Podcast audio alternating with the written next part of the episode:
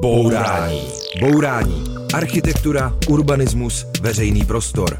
Bourání. Pořad Rádia Wave nejen o architektuře. Bourání. Dobrý den, posloucháte Bourání s Karolínou Ránkovou.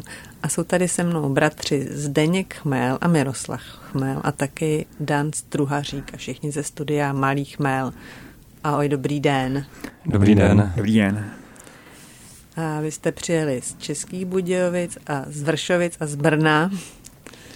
A my si budeme nejdřív povídat o vaší českobudějovické sekci, protože vy v Budějovicích projektujete městský nájemní dům. Vy vlastně jako bratři Chmelovi jste z Českých Budějovic oba původem, že jo? Tak já jsem se chtěla zeptat, co si myslíte o hlášce, že v Českých Budějovicích by chtěl žít každý? Budějci jsou samozřejmě skvělý město, já osobně ho mám rád, proto jsem se tam i vrátil, ale úplně nejradši mám teda jeho českou krajinu. A zároveň teda uh, mi přijde, že hodně lidí říká, že město je super, krásný, hlavně historický centrum. A vlastně co se týče i toho našeho projektu městských bytových domů, tak uh, ten by měl se nějak pokoušet o to, aby se tam lidem žilo dobře, nebo aby tam chtělo žít každý možná. A, a Dane, vy jste přijel z Brna, máte vy nějaký vztah k Budějcím? Ten vztah je už vlastně od doby, kdy jsem studoval, tak jsme vlastně jako studenti jezdili do galerie Chala Škody, kde vlastně se kurátorovi daří tam vlastně zvát skvělý špičky architektonicky celého světa. Takže to pro nás byl skvělý způsob, jak se nějak jakoby setkat s architektonickou scénou, která je na skvělé úrovni. My ještě o domě umění budeme mluvit, protože to je taky hodně zajímavý projekt, ale ještě se vrátíme k těm městským domům. V Budějovicích by možná chtěl žít každý nebo aspoň let kdo, ale počet obyvatel českých Budějovic klesá. Vlastně všichni se stěhují spíš za město, do vesnic nebo do okolí těch vesnic. Nějak se to projevuje na tom životě toho města, že ty lidi vlastně tam teď odcházejí? Projevuje se to hlavně asi na způsobu, jak funguje to město přes den, že sice lidi odchází z toho města, ale zároveň, nebo bydlí za městem, ale v tom městě stále pracují anebo chodí do školy. Takže vlastně každý den se do toho města vrací a narůstá, nebo je tam hodně, hodně vytížená doprava. A tohle to je jakoby z jednoho z hlavních témat, který se jako hodně řeší. Ono taky, když to město se takhle jakoby rozpíná, tak pak vlastně i město, které je v krásné přírodě, tak najednou do té přírody je pořád dál. To nějak pocitujete třeba? Je to, je to silně cítit, že to, to, město, to město neustále roste do svého okolí. A samozřejmě je tam to obrovské množství aut, který každý ráno přijíždí a každý odpoledne odjíždí. No. A dochází, dal by se říct, k nějakému znehodnocování té krásného český krajiny kolem, kolem měst. A teda město chce ty obyvatele nějakým způsobem přitáhnout zase zpátky do města a to je jeden z důvodů, proč se rozhodli na městských pozemcích vystavit městský nájemní dům nebo několik domů.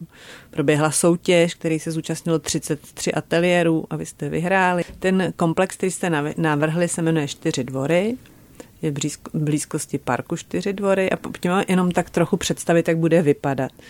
Já to znám z vizualizací a plánů, že to jsou takové vlastně eh, nepravidelné pětiúhelníky, které jsou do sebe tak jako eh, vložené, takže mezi nima eh, vzniknou takový jako příjemný prostor, vlastně takové zálivy, kde bude nějaká zeleň.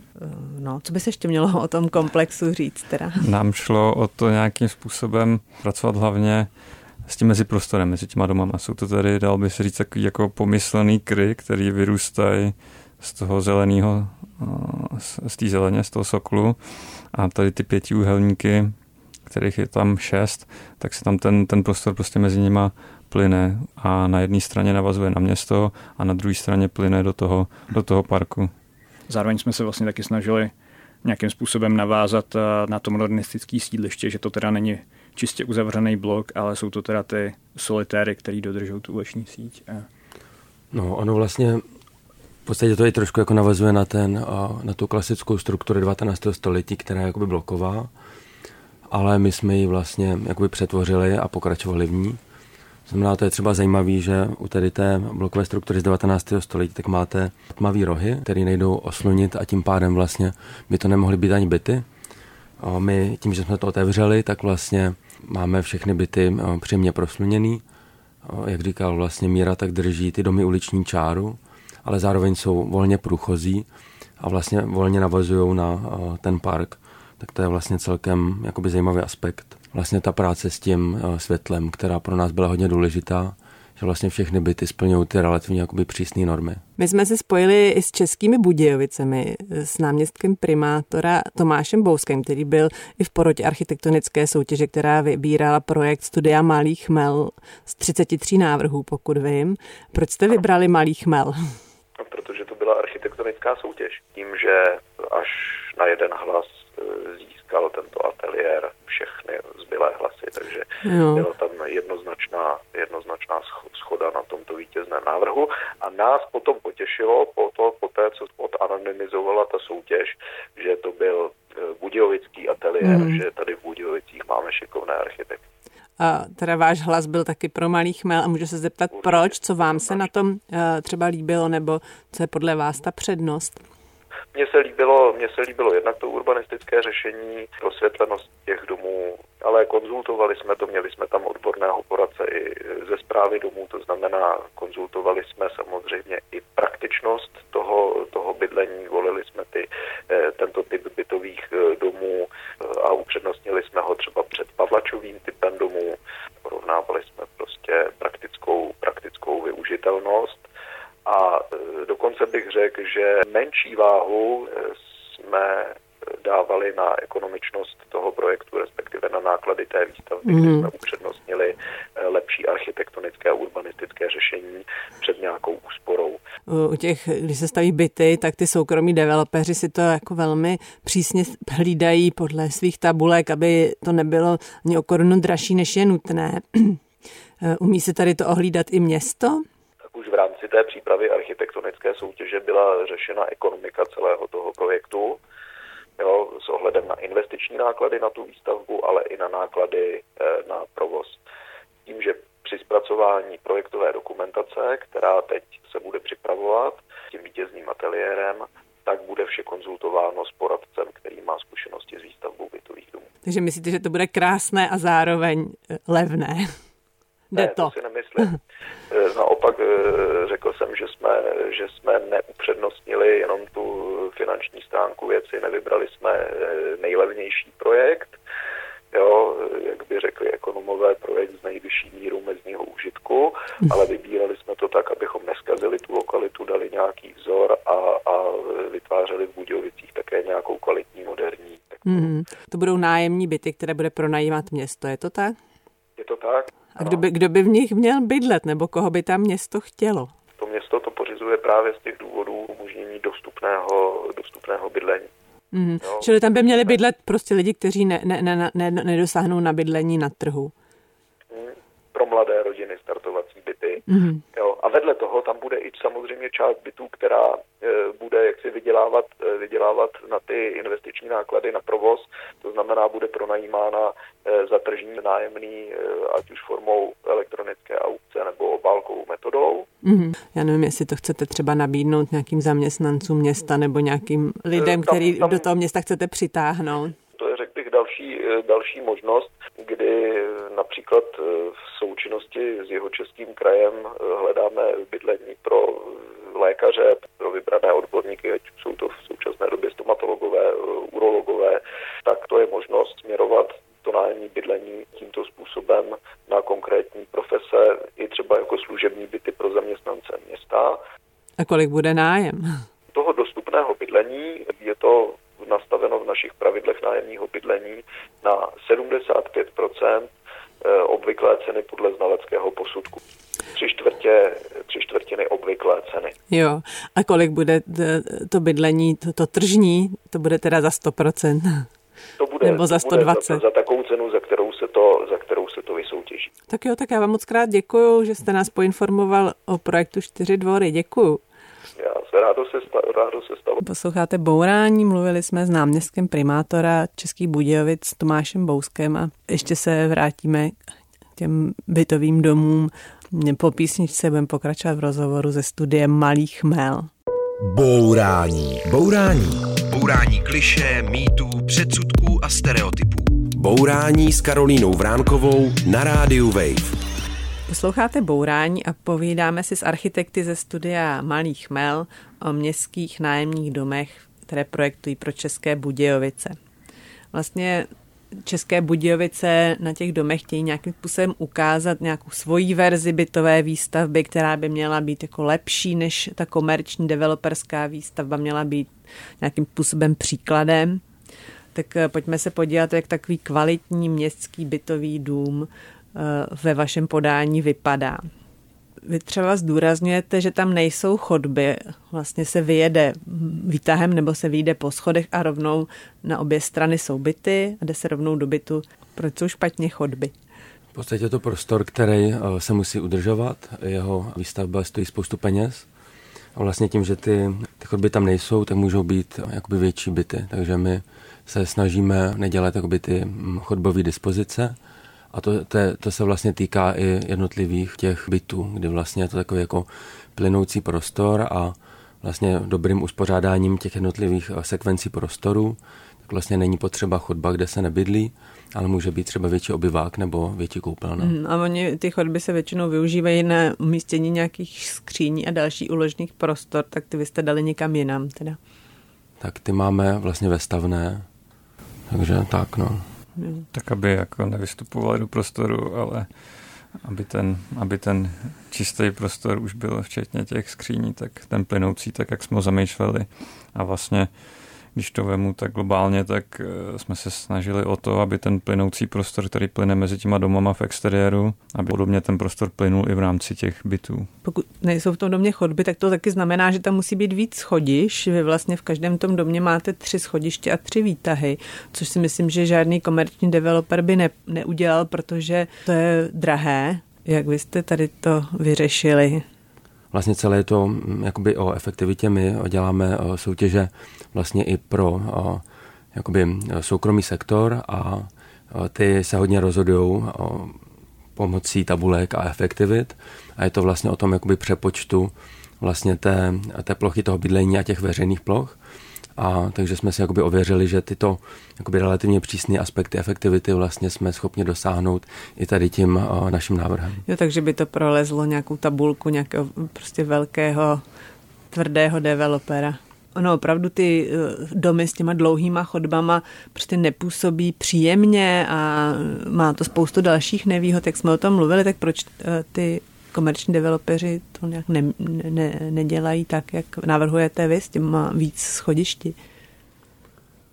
Já si myslím, že to začíná už nějakou práci při projekci myslet eh, tak, aby to všechno tam fungovalo tak, jak to máme v těch bytových domech prostě dá, dá moře práce a asi možná už to za, začíná nějakou položkou rozpočtu, kterou mají vyhrazený na, na projektování toho domu. Mm-hmm.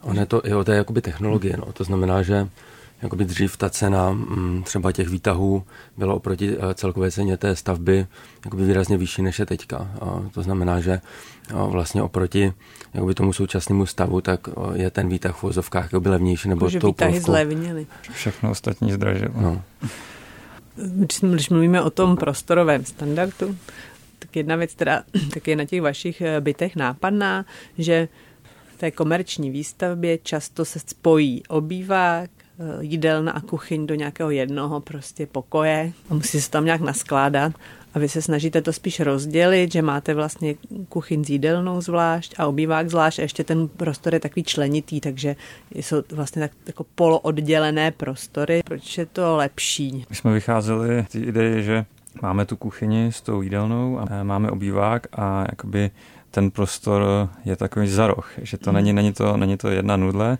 ale jsou to ty jsou to ty v různém poměru, ty dvě místnosti, které se lehce překrývají a, takže je tam nějaká, jakoby, řekněme, velkorysost toho průhledu skrz, ale zároveň nějaká možnost intimity a úřady těch bytů jsme se snažili tyhle dva prostory propojit ještě exteriérem, uvnitř vlastně loďí, která je sice uvnitř domu, ale je to jako exteriérový prostor.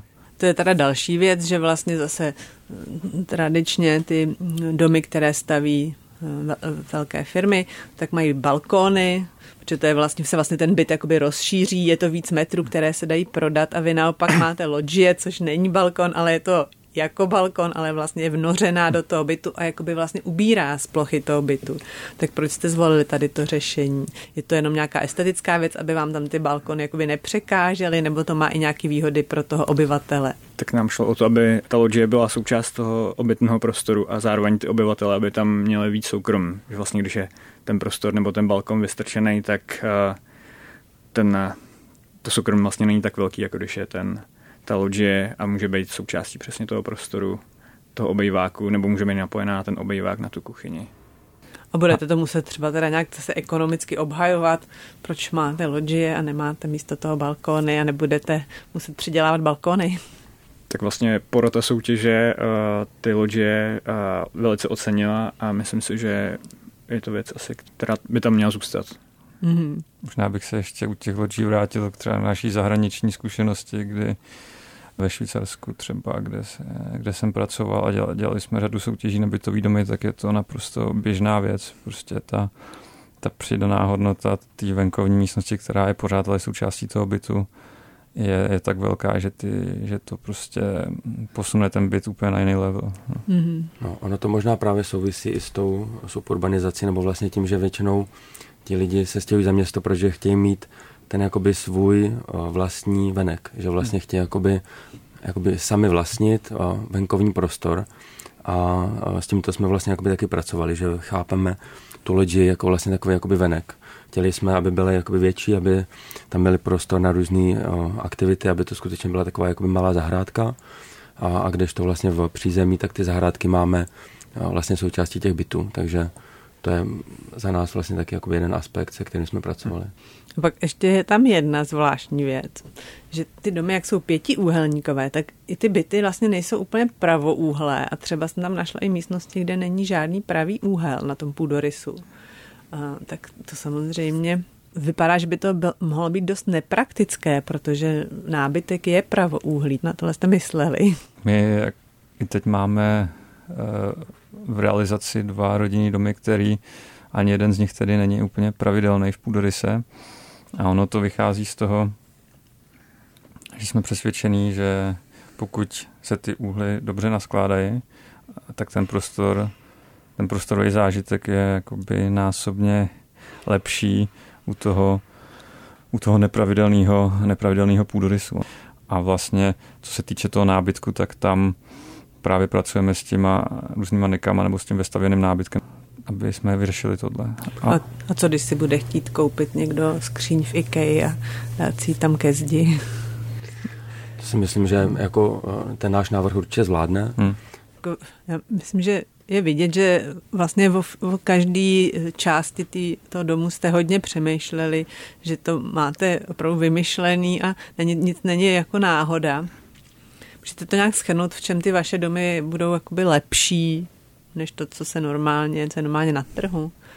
Řekl bych, že to začíná už tím exteriérem, tím venkem, kdy eh, ten meziprostor mezi těma domama je bez aut. Ty auta máme schovaný pod tou zelenou, mm, pod tím zeleným platem. Takže to uh, vidím jako, už jako první velkou diferenci, kdy se z okna prostě ty lidi uh, nebudou dívat na parkoviště, ale budou se dívat do krásného zeleného meziprostoru, který plyne mezi těma domama a dál průhledama vlastně do, do toho parku čtyři dvory, potažmo vrbenský rybníky. Takže to je to globální měřítko. V podstatě ta, to měřítko těch bytů tak to je právě přesně to, že jsme se snažili to, co je prima, privátní, tak aby tak skutečně bylo a to, co je naopak veřejný, tak aby mohlo být otevřený vlastně do toho exteriéru. A celkově bych to měl uh, shrnout nějakou jednu větu, tak to byl vlastně nějaký jakoby prostor, o který jsme se snažili, aby skutečně byl jako kvalitní. No, to je pro nás vždycky zásadní u každého projektu.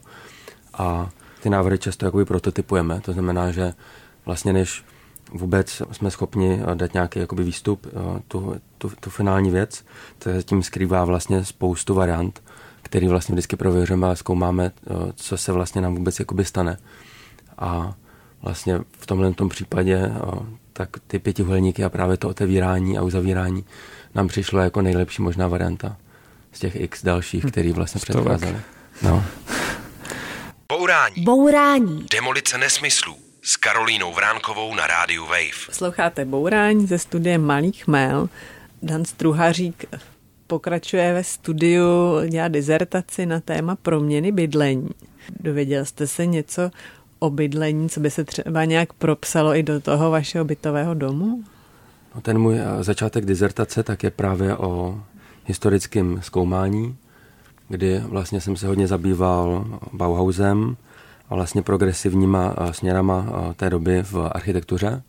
A co bylo třeba hodně zajímavé, tak spoustu těch bytových projektů té doby, tak byly vlastně takovým manifestem nového způsobu bydlení. A vlastně myslím si, že i ten náš návrh je tak trošku manifestem bydlení městského, který vlastně není úplně typický v českém prostředí. A v podstatě je to takovým naším manifestem i o tom, že to bydlení nemusí být nutně jakoby spojený s nějakou materiálovou exkluzivitou, ale právě s tím, že toho hm, nějaké jako exkluzivity můžeme vlastně jakoby dospět i relativně běžnýma stavebníma postupama, obyčejnýma cihlama a betonem, ale to, ta naše přidaná hodnota, ten náš manifest je právě prostorový. Takže se za sto let budou psát dizertace o, o čtyřech dvorech, teda v Budějovicích, jo? Považuji to za takovou mm, první vlaštovku v rámci českého prostředí, no. Budete dělat eh, pro České Budějovice ještě jeden projekt, je to rekonstrukce Domu umění. Dům umění na náměstí v Českých Budějovicích možná posluchači Bourání znají, protože se tam často vystavuje vlastně současná světová architektura. Je to dobrá, zajímavá instituce, za kterou se vyplatí do Českých Budějovic vyjet. No a ta rekonstrukce, já když vidím ten návrh, tak mně se spíš zdá, že tam budete jako čistit a odstraňovat, než co jiného. Jak byste to popsali vy? Ten dům je e, historický na náměstí, nicméně z toho historického v tom domě už moc nezbylo. Tam proběhla velká rekonstrukce v 80. letech, kdy až na pár kleneb v přízemí a na schodišti z toho původně nic, nic nezbylo. A vlastně, kdo tam byl, tak si to nějak vybavuje, že se tam chodí kolem takové nějaké vrátnice a vitrínek a vlastně to tam vypadá tak socialisticky trochu. Je to tak, zůstala tam vlastně kompleta estetika z těch 80. let a od té doby přibyly jenom takové věci typu sádrokartonové příčky, takže řekněme, že už v těch 80. letech tam bylo velké množství různého balastu přidaný k tomu domu. Typicky to zábradlí na starý kamenný schodiště eh, nebo prostě různé příčky, podhledy. A postupem užívání toho domu, těch patrek, kde není galerie, tak přibývaly další a další nánosy. A ten náš návrh spočívá v tom, že všechny tyhle ty nánosy chceme odstranit, prostě to oholit na to konstrukční minimum, který tam je z těch 80. let. Jsou, to, jsou tam vlastně ocelový stropy teď schovaný, takže ty chceme ukázat a maximálně odbourat eh, nenosné příčky uvnitř a vytvořit prostor eh, důstojný té galerii. On to je vlastně takový ten jakoby šlehačkový dům, asi někdy z 19. století ta fasáda tak vypadá, takže tím se vejde do takového jako sofistikovaného, čistého vnitřku. Je to tak? Je to tak vlastně z toho, z toho původního historického domu. I dneska tam zbývá jenom ta fasáda. Mm. A pak je tam ještě jedna věc, která mi přijde docela zvláštní, že tady tenhle ten jako starý eh, tradiční dům má dostat novou střechu a dokonce trojstřechu. A ještě jste říkali, že památkáři byli rádi, tak to se mi nějak zdá zvláštní. Můžete to taky dovysvětlit? No, vlastně ta střecha se v soutěži jmenovala Prostor pro otevřenou platformu. Vlastně takový jako kreativní prostor, který poskytuje spoustu možností zapojení v rámci galerie nebo v rámci nějakých širších kulturních akcí ve městě. A vlastně my jsme přemýšleli, jak tady k tomu prostoru pod střechou se vůbec um, zachovat.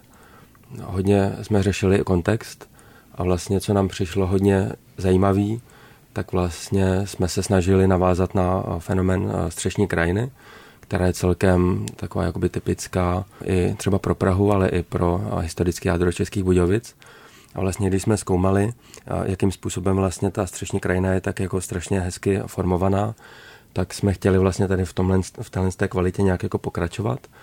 A pokračovali jsme vlastně ní právě tou, tou jakoby trojstřechou. Ale oproti třeba jiným těm historickým domům, kde vlastně v tomto prostoru většinou půda, složitá konstrukce krovu, tak my o, pracujeme vlastně s betonovou skořepinou, která nám právě umožňuje ten prostor spojit, mít volný a tím pádem o, vlastně multifunkční a otevřený různým možnostem. Ano a co ty památkáři teda, jak to, že vám dovolili vlastně udělat takovému tradičnímu domu betonovou střechu? No, to je právě zajímavé, že památkáři vlastně vnímají ten fenomén střešní krajiny dost podobně a právě oproti tomu stávajícímu stavu jim tady tento a toto pokračování vlastně v, té, v tom motivu té trojstřeší přijde mnohem víc kontextuální než stávající stav. A jak je stávající stav? Říkal jste to? Jo, ten, je, ten vypadá vlastně tak, že je tam jenom jeden hřeben do náměstí a pak to pokračuje o, takovou lehkou nakloněnou o, střechou. Takže ten, ten jakoby tvar o, neodpovídá úplně vlastně tomu, co je třeba v okolí, jak jsou ty střechy formované. A to jsou taky 80. léta. Jo, přesně tak. Je tam vlastně budička výtahu a jsou tam takový nevzhledné světlíky. Vypadá to prostě trošku jak panelák. No. To je... je to ještě plechový, takže to je taky takový jako zvláštní. Jo. No a kdy to bude? kdy budou návštěvníci domu umění moc tam vejít tou vaší elegantní, čistou pasáží a že ne kolem budky a vrátního. Doufáme, že v příštím roce 2023 by jsme se mohli dostat k realizaci. No a pak ještě vlastně celkem zajímavý o, fakt je, vlastně já to vidím takhle změšku, že vlastně v Budějovicích nežiju, tak vlastně tady tenhle ten projekt není vlastně jakoby ojedinělý v Budějovicích, to znamená vlastně na rozdíl třeba od jiných měst, který vypisují soutěže relativně random, jako ad hoc, co přijde, tak vlastně v Českých Budějovicích se jedná o nějakou jako širší, širší jakoby kontext, nějakou uh, dlouhodobější strategii, uh, kde vlastně ten, ten dům umění je vlastně jednou, jednou z těch věcí. Vlastně Budějovice se budou ucházet o hlavní město kultury Evropy mm a toto, je, toto zapadá vlastně do toho konceptu. Takže není to jakoby nahodilý, ale má to nějaký, nějaký širší souvislosti. To mě třeba přijde celkem jako ojedinělý v rámci českého prostředí. S tím souvisí, že ta soutěž byla dokonce mezinárodní a byla oslovena řada teda cizích týmů a vy jste spolupracovali s AFF Architekten z Berlína, což je takové jako vlastně dost etablované studio, které má hodně realizací školy, velké věci. Jak jste se s nima seznámili a jak se vám s nima pracovalo? Ta naše spolupráce vznikla taky díky jejich výstavě v Budějovicích, kdy oni vystavovali a měli přednášku a já jsem měl tu čest, řekněme, překládat. Tu přednášku vlastně vzniklo to tak, že jsem si stěžoval, že ty překlady nejsou dost dobrý, tak prostě jsem to šel zkusit. Jako simultánně? Simultánně. Jako tlumočit? Ano, ano. Aha, tak to je dost těžký, ne? Bylo to náročný, nevím, jestli ta kvalita byla úplně nejvyšší, ale snažil jsem se, co jsem, co jsem zvládnu. No a AFF Architekt, ten teda byli spokojení a nějak jste se zpřátelili a...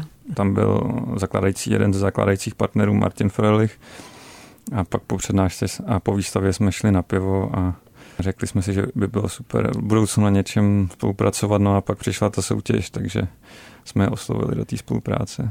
No a jak to bylo? Přece jenom oni jsou v Berlíně, že jo? Je to velký studio?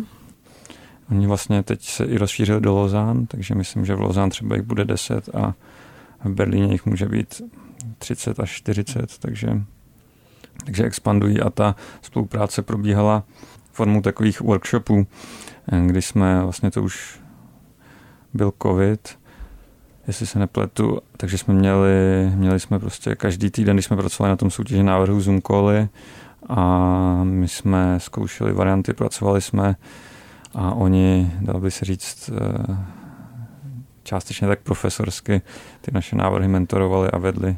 Oni jsou vlastně taky o generaci starší, ne? Je to tak. Nebrali vás teda jako studentíky?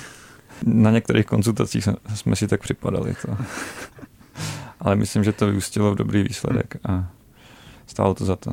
Bourání, Bourání s Karolínou Vránkovou na rádiu Wave. Posloucháte Bourání a je tady se mnou Zdeněk Chmel, Miroslav Chmel a Dan Struhářík. Vy jste jedno studio, ale přijeli jste každý úplně z jiného konce republiky, tak eh, odkud jste přijeli? Můžeme to vzít postupně, Zdeňku, začněte. Já jsem přijel vlakem z Českých Budějovic a vy Miroslava? Já jsem přijel tramvají z Vršovic. A já vlakem z Brna. Jo, a tady jste se teda sešli a šli spolu do rozhlasu. Je to tak. Ano. Celkově to vaše studio je takové jako rozprostřené po republice. Tak můžeme říct nějakou genezi. Vy nejdřív jste se dali dohromady brat, bratři Chmelovi a založili jste studio Chmel. Koho z vás to napadlo?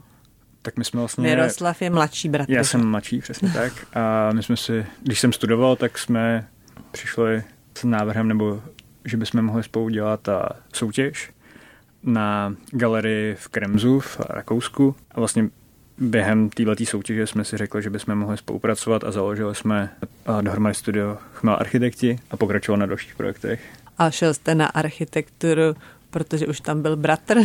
Vlastně bratr mě do jisté míry o toho odrazoval, tak spíš to bylo, že mě to zajímalo už během střední a byl to dlouho, dlouhodobý vývoj. Vlastně i nějaké tam rodinná tradice, kdy děda byl bytový architekt a vlastně oba rodiče jsou design, designéři nábytku, takže nějaké tam trochu kontinuita, nebo je to asi do jistými dáno tím, že jsme v určitém tom prostředí vyrůstali. No. no a pak jste teda spolu založili studio. A jaký to teda je spolupracovat s bratrem Zdeňku? Jste hmm. starší bratr, tak jste šéf, nebo jak? Já si myslím, že ta spolupráce je super. Pokud můžu mluvit za mě, tak mě to velmi vyhovuje. A vlastně každý bych řekl, že jsme dobrý v trochu něčem jiném, takže, se, takže v té práci se doplňujeme. No, ale zase zároveň uh, spolupracujete a jste bratři, ale zároveň žijete každý v jiném městě a to se stalo jak? Tak já jsem vlastně dokončil studium na Pražský umpromce a zůstal jsem v Praze. Za mě tam je určitá míra právě toho jeho českého patriotismu, kde já jsem se chtěl vrátit do Budějovic a, a to město zlepšovat. No a vy pak jste ještě eh, poz, přizvali dalšího kolegu, Miroslava Malého, eh, takže jste se přejmenovali na Malý chmel, což jakoby budí spousta vtipků a viděla jsem, že vám, když vám chtěli jako aplaudovat eh, na nějaký soutěži, tak řekli, že nejste malý chmel, ale jste velký chmel. Nicméně Eh, Miroslav Malý tady teď není a on vlastně tu spolupráci s vámi teď přerušil. Dá se říct, co se přihodilo? Nebo? Dal by se říct, že eh, Mira si teď vzal dlouhodobější volno a nějakým způsobem hledá duševní balans.